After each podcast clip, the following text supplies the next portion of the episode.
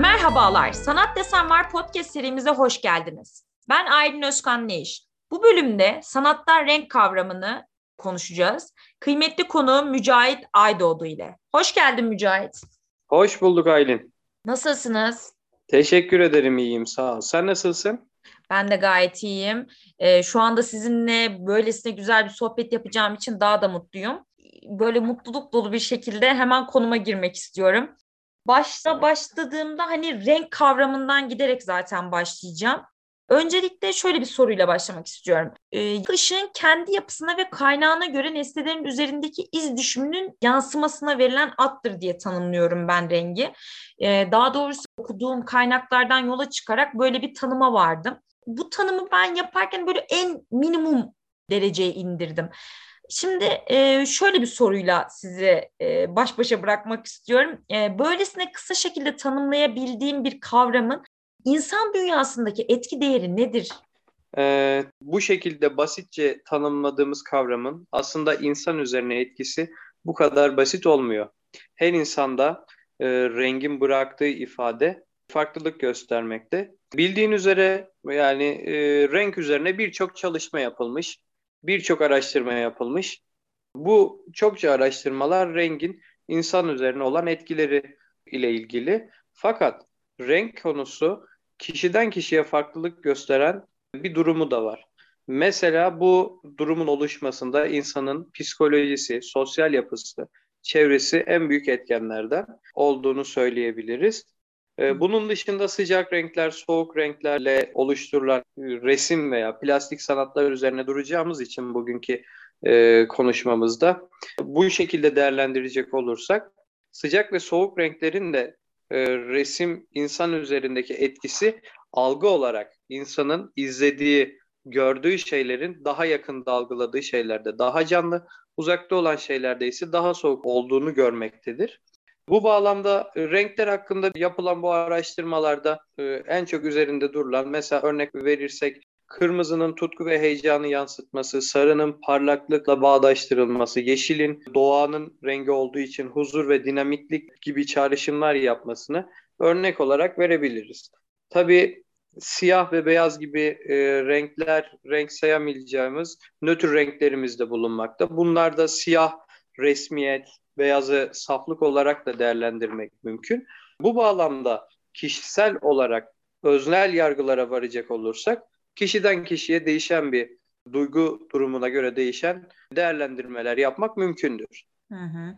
Şu anda e, açıklamalarınız doğrultusunda şöyle de bir şey varıyorum. Yani resim sanat örnek veriyorum tabii ki. Hani zaten alanda şu anda konuşacağımız hani plastik sanatlardaki renk değerinden bahsedeceğiz. E, bu renk değerlerin de örnek veriyorum hani resim sanatında yapılmış olan bir çalışmanın psikolojik değeri de aynı ölçütte midir? Yani oradaki renk kavramıyla psikolojideki renk kavramı aynılık taşıyor mu? Tabii şöyle bunun ikisi birbirine yakın anlamlar barındırıyor gibi gözükse de psikolojideki renk tanımı ile resimdeki renk tanımı birbirinden ayrılmaktadır. Dediğim gibi psikolojideki tanım insanın e, yaşadığı çevreyle şekillenen, kültürüyle biçimlenen bir durum olduğundan dolayı sanatçı yaptığı çalışmalarda farklı duygu durumlarını farklı renklerle ifade edebiliyor olabilir. Ee, bundan dolayı her sanatçı kendine özgün bir yol izlemiş, ona göre renkleri değerlendirmiş. Mesela buna örnek verecek olursak, yapılmış olan bir gün batımı resminde kızıl ve tonlarını kullanan bir sanatçı aşk veya sevinç gibi duyguları e, anlatmak istese de oluşturulan eserlerden yalnızlık, hüzün gibi çıkarımlar da yapabilir. Bu bağlamda değerlendirdiğimiz zaman psikolojideki yeriyle sanattaki yeri çok farklı olduğunu söyleyebilirim. Hmm, çok güzel bir şekilde aydınlattınız gerçekten. Ee, ben hemen diğer soruma geçiyorum. Renklerde e, kendi aralarında bir ayrıma gittiğini e, az önce söylediniz aslında. Soğuk renkler, sıcak renkler diyerek. Ben buradaki aslında hani ana renkler ve ara renkler gibi bu renklerin hani sanattaki kullanım ölçütleri ne kadar önemlidir? Ee, biz yaptığımız eserlerde genel olarak aslında üç rengin karışımları ile veya üç rengi kullanarak eserler üretmekteyiz. Nedir bu üç renk? ana renklerimiz olan kırmızı, sarı ve mavi. Bu renkler parçalanamaz veya başka renklerin birleşimleriyle oluşan renkler değildir. Biz geriye kalan bütün renkleri bu üç renk ile ve siyah ve beyazın karışımlarıyla elde ederiz. Şöyle ki ana renklerin ikili veya üçlü kombinasyonlarıyla da diğer ara renkleri kullanmaktayız. Bu renklerde resmi bir zenginlik katarak birçok renk elde etmemizi sağlamakta. Bu şekilde düşündüğümüzde renklerin e, oluşumu, renklerin kullanımı ana ve ara renk, nötr renk olmak üzere sınıflandırmak mümkündür. Yeterince e, açıklayıcı oldu mu e, bilmiyorum ama sormak istediğiniz bu konuyla ilgili başka bir soru varsa alabilirim. Bence gayet açıklayıcıydı. Ben en azından soruma gerçekten çok güzel bir şekilde cevap aldığımı düşünüyorum. Umarım dinleyicilerimiz için de öyle olmuştur. Hemen diğer soruma geçiyorum. İlk çağdaki renk kavramından biraz bahsedebilir miyiz? Tabii bahsedebiliriz. Ee, ilk çağlarda yapılan resimlerden aklımıza gelen ilk nedir? Örnek olarak verecek olursak mağara resimleri. Hı. Mağara resimlerinde yapılan eserlerde dikkat edersek e, genel olarak daha organik renklerin, organik tonların kullanıldığı görülmekte. Tabii bundaki en büyük etki o dönemdeki boya, renk kullanımında kullanılan materyal. Toprak ve toprağın türevleri, renkli topraklardan yapılan e, resimler bu tonlarda kalmış ve bu tonların türevi olarak işlendiği görünmekte. Tabii nasıl yapıyorlar bu renkleri? Farklı toprak çeşitlerini e, hayvansal yağlarla birleştirerek, e, elleriyle sıvayarak veya bir takım kemiklerle püskürterek eserler üretmiştir. O dönemde yaşayan insanlar. Bunun dışında farklı bitkiler ve türleriyle oluşturdukları bazı renkler olmuş. Bunlar etrafında şekillenen bir e, renk kombinasyonu olduğunu görmekteyiz. E, bu tabii zamanla gelişerek, değişerek dönemler halinde farklılaştığı görülmekte. Yaşanılan toplum, yaşanılan bölgenin de buna büyük bir etkisi olmuş tabii. Bu şekilde değerlendirmek daha doğru olacak. Şöyle de bir şey sormak istiyorum. Hani şu anda zaten bahsettiğimiz konular birazcık daha plastik sanatlarla alakalı. E, plastik sanatlarda bir önceki programımızda da değinmiştik ama desen kavramının çok önemli olduğunu biliyoruz. Şöyle de bir durum var. Desen dediğimizin desen sağlamlığı, desendeki o duruşun, estetik yapının güzel aktarılışı renkle de bağlantılı olduğunu gözlemliyoruz e, renk kavramının da önemi desen kavramı gibi orantılı mıdır? Yani bu yaklaşımlar birbirinden farklı mıdır? İkisi ayrı ayrı mı değerlendirilmelidir? Yoksa hani desen ne kadar önemliyse işte renk kullanımı, oradaki boyaların önemi de bu kadar önemli midir? Bunu öğrenmek isterim. E, resmin temelini oluşturan şey aslında desendir. Fakat sonra üzerine yaptığımız dokunuşlar, üzerine işlemeye başladıkça rengin de e, önemli bir boyutu vardır. Hani biz bunu desen önemlidir veya renk önemlidir gibi sınıflandırma yapmak mümkün değil. Çünkü kimi sanatçı renk ağırlıklı e, eserler üretse de e, kimi sanatçı desene önem vererek desen desenin ön planda olduğu çalışmalar üretmiş. Böyle bir sınıflandırma yaparken desen mi yoksa renk mi gibi bir yorum yaptığımız zaman bunu kişiselleştirmiş oluruz.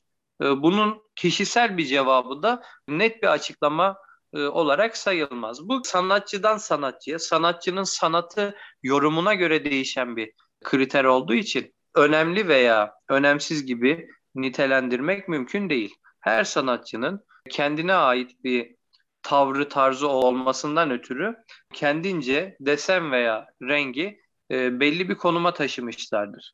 Mesela buna örnek verecek olursak kim diyelim? Henry Matisse yaptığı eserlerde renkçi bir uslupla eserler üretmiş. Fakat farklı bir sanatçıdan örnek verirsek Egon Schiele ise eserlerinde desenin ön planda olduğu dikkatimizi çekmektedir. Bu da sanatı sanatçının yorumuna göre değiştiği gerçeğinizi karşımıza çıkartıyor.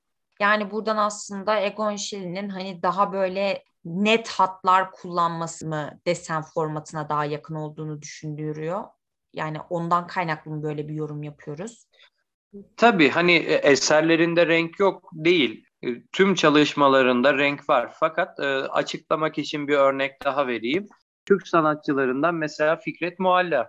resimlerinde bağıran çok canlı renkler kullanıyor olmasına rağmen sanatçının yapmış olduğu çalışmalarda işlediği figürlerde kullandığı kontürlerin keskinliği, belirginliğiyle desenini ön plana çıkarmış. Burada da resmi incelerken, resmi analiz ederken baktığımızda desen ön planda, rengin de olduğu fakat desenin ön planda olduğu işler ortaya çıktığını görmekteyiz. Aynı Egon Schiller'in eserlerinde bu kadar renkli bir usup olmasa da yapmış olduğu çalışmalarda desenin ön planda görüldüğü e, gibi.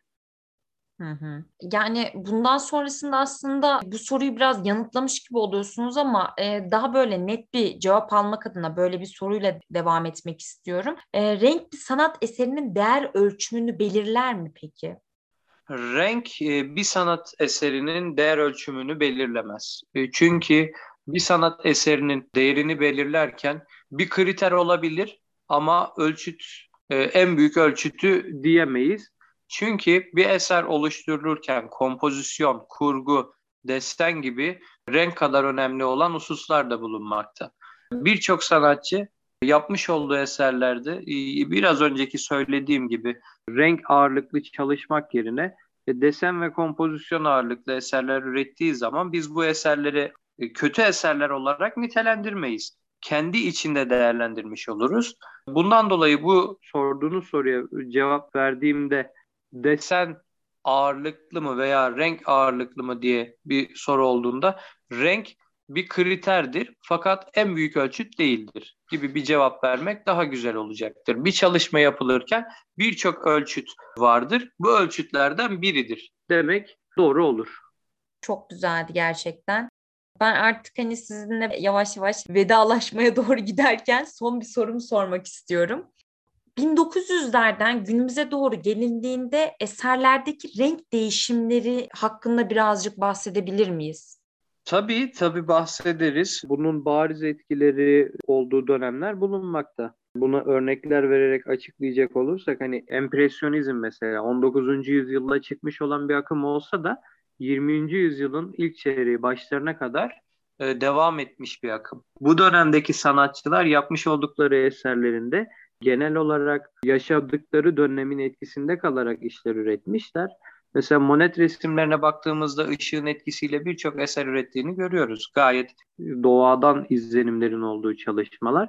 Ama bundan sonraki dönemlerde 1914'te Birinci Dünya Savaşı'nın başlangıcı, sonrasında 1939 İkinci Dünya Savaşı'nın başlaması. Bu devirlerde ekspresyonizmin e, hakim olduğu ağırlıklı olduğu dönemlerde sanatçılar yaptıkları eserlerde renklerin değiştiğini görmekteyiz. Buna e, örnek verecek olursak e, Ernst Ludwig Kirchner sanatçının yaptığı eserlerde savaş öncesi dönemde daha renkli eserler ürettiği fakat daha sonraki dönemlerde savaş dönemine rastlayan eserlerinin giderek rengi yitirdiğini e, görmekteyiz. E, bir başka örnek ise Guernica'yı verebiliriz mesela eser olarak. Guernica yine 2. Dünya Savaşı'na yakın bir tarihte 1937 yıl olması gerekiyor sanırım. Üretilmiş bir çalışma. Guernica'yı Pablo Picasso yaptığında siyah beyaz tonlarda yaptı. Renk olmamasına rağmen çok e, etkileyici desenin ve kompozisyonun ön planda olduğu bir eser olarak ortaya koydu. Bundan sonraki dönemlerde 1950'lerden sonra e, bu ulaşım e, erişimin artmasıyla birlikte sanatın da giderek değiştiğini görmekteyiz. Bunun nedeni tabii ki bu hızlı erişim çağından kaynaklı ve sanatın artık giderek kişiselleşmesine bağlı olduğunu düşünüyorum. E, günümüzde de aynı etkileri sürüyor. Her şeye çabuk ulaşılabilir olmasından dolayı bir akıma bağlı olmayan sanatçılar e, farklı farklı şehirlerde, farklı farklı ülkelerde birbirinden çok bağımsız eserler üretebiliyor. Günümüzde bu durumu şu akım etrafında gelişen bir sanat anlayışı vardır diyemeyiz. Artık daha kişiye ait ben merkezli, sanatçı merkezli işlerin olduğunu görmekteyiz. Bu doğrultuda da yapılan işlerin e, her sanatçıda farklı farklı etkileri olduğunu görüyoruz diyebiliriz e, gerçekten sanatın hani renk kavramını aslında hani sanattaki bu renk değerlerini bize çok güzel bir şekilde açıkladınız. Çok teşekkür ederim katıldığınız için. Sağ olun, teşekkürler. Ben de herkese, dinleyen herkese çok teşekkür ediyorum. Siyah Hap'tan sizlere seslendik. Sanatla kalın.